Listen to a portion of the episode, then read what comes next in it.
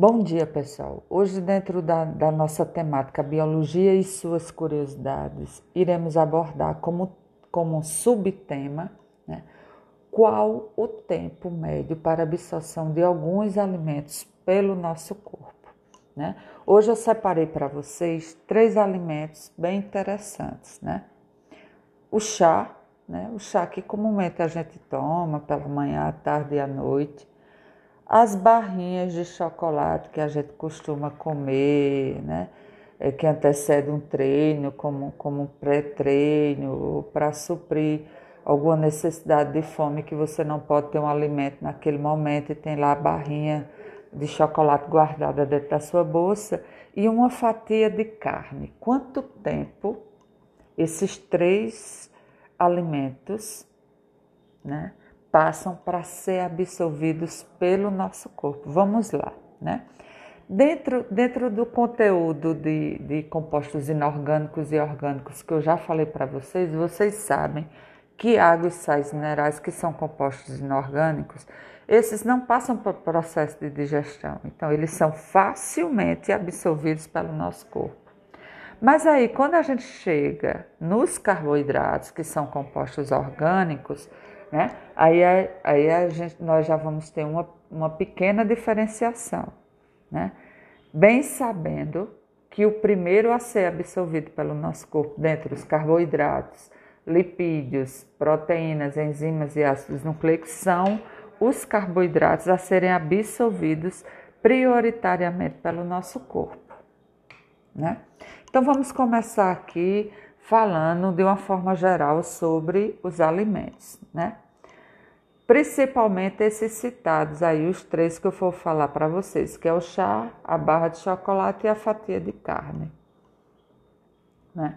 O que é que nós temos aqui? Esses alimentos citados aí anteriormente, eles possuem uma, variedade de água, de eritrólitos, de vitaminas e proteínas.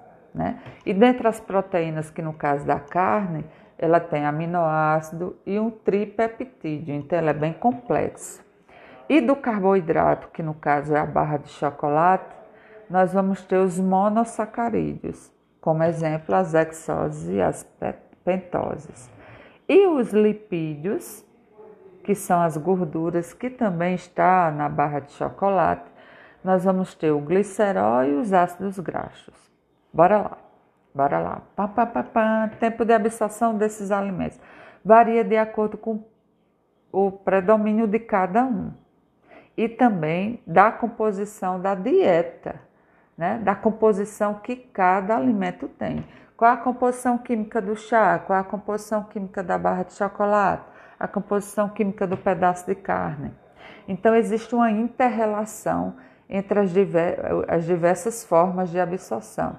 O que torna mais difícil né, é, é a absorção de cada alimento desse vai depender do tempo. Né? É o tempo que vai influir na absorção desses nutrientes. Né? Mesmo que ele seja do mesmo grupo alimentar, podemos observar, né? podemos observar algumas diferenças na velocidade de absorção. Vamos ter vários tipos de carboidratos e vamos ver que aqueles que têm uma cadeia mais simples, mais aberta, eles são mais facilmente absorvidos, né? E os que têm uma cadeia mais fechada, eles são mais dificilmente de ser absorvidos. No entanto, entre 4 ou 5 horas praticamente, todo o alimento é ingerido e terá de ser absorvido pelo nosso corpo. Que vai demorar mais aí a carne, em torno de 8 horas. Se ela for gordurosa, se ela não for, se ela for magra, é 5 horas de absorção. O alimento vai da boca até o estômago cerca de 10 segundos, leva 10 segundos isso para acontecer. Em uma dieta balanceada, né, esse alimento passa do estômago para o duodeno, que é a primeira porção do intestino delgado, onde é absorvido intensamente todos os nutrientes dos alimentos. Né? Então, nesse caso do chá, do chocolate e da carne. É, é absorvido todo o nutriente dele na primeira porção do duodeno. Em cerca de duas a três horas depois. Né? Então, o alimento sai da boca né? até o estômago leva 10 segundos. Né? na primeira porção do estômago, ele dura de duas até três horas para ser absorvido. Dietas muito gordurosas tornam esse, esse processo mais lento, como, a, como eu acabei de falar para vocês. Né? O tempo de passagem do alimento do estômago para o duodeno, né? chegando até 5 a 8 horas. Como consequência, o tempo necessário para a digestão e absorção aumenta.